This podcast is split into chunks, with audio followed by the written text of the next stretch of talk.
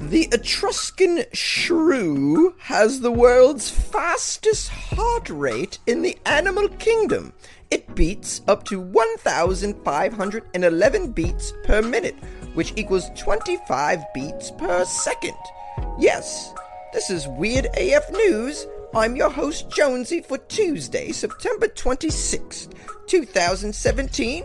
I'm happy to be here for you and your consumption, and I'll deliver you the strange as always promised.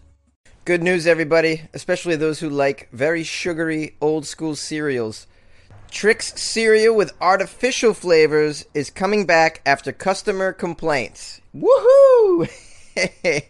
Well, because look, it sometimes it's nice to eat healthy, other times you just want some artificial flavoring to start the day, don't you? A year and a half after the company removed artificial colors and flavors from its Trix cereal, it's bringing them back. They call it Classic Trix. And the good news is this Classic Trix that you know from your childhood, you know, the bright rainbow version, will hit shelves in October, the company announced on Thursday.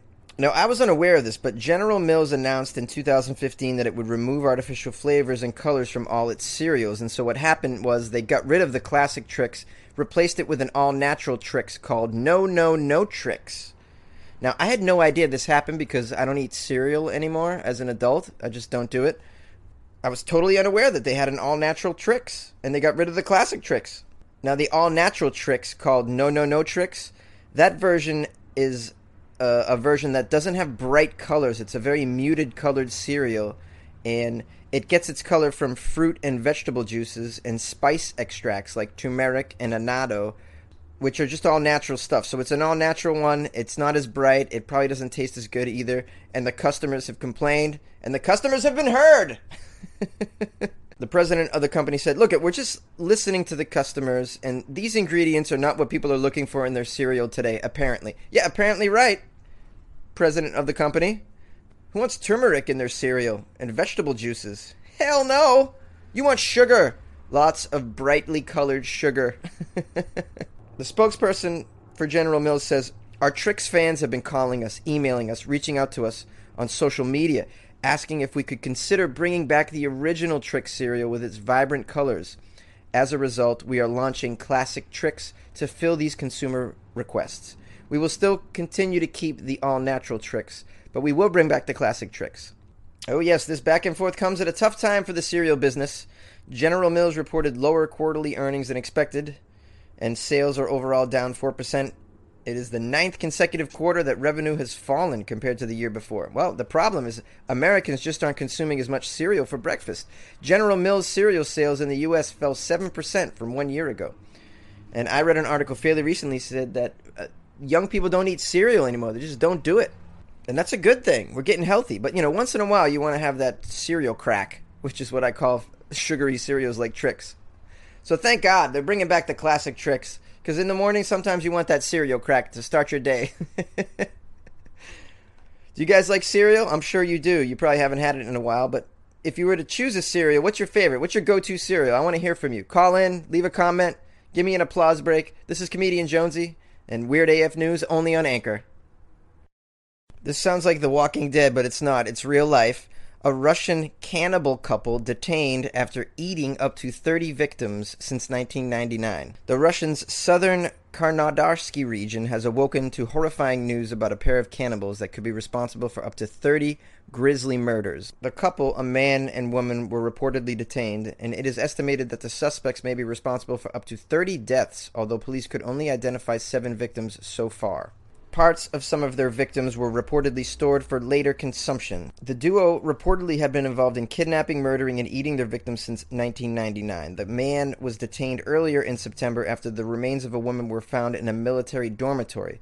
A bucket with the parts of the dead female, as well as a bag presumably belonging to the victim, were also found. A cell phone was later discovered in a street in the city containing disturbing photographs. In the images, a man, apparently the suspect, is seen posing with the body parts of a dismembered woman. The man initially denied having killed the woman, saying merely he had found the remains and took a selfie with them, but later lost the mobile phone. Police are now investigating the gruesome case. Oh yeah, you found the remains and decided to take a selfie with them. Okay, that old story? Yeah, we've heard that one before from other cannibals, buddy. All right? And besides, that doesn't make you that much less creepy. You know, hey, who finds body parts and is, hey, let me take a selfie with this. What is it, dude? I think it's a female's hand. Um, I'm not taking this picture. What, what? What's wrong with that? It smells a little bit, but listen, I won't hold it near my face. I'll hold it off to the side. You're crazy. Isn't it comforting to know that I live in a world where people just dismember other people and eat them for lunch? This is just... what, what are we dealing with here? Oh, man. No wonder why I need to leave and have a beer right now. I'm leaving. I'm having a beer right now. I'm having a beer. This is Jonesy, Weird A F News. I'm having a beer. You can't stop me. Have a beer with me. You call my station. I'll tell you where I'm going to be having this beer. You meet me for the beer. We have to drink beer because there's cannibals out there. In a very disturbing story, a Chicago hot dog was found beaten and slathered in ketchup. Yes, a hot dog was found severely beaten on a Chicago sidewalk, apparently because it was slathered in ketchup. The dog was found lying on the sidewalk with its seedless bun separated on the north side. There was ketchup everywhere, one witness reported. A grisly image of the scene was posted online. Chicago police have retrieved surveillance footage of the altercation, but have made no arrests thus far.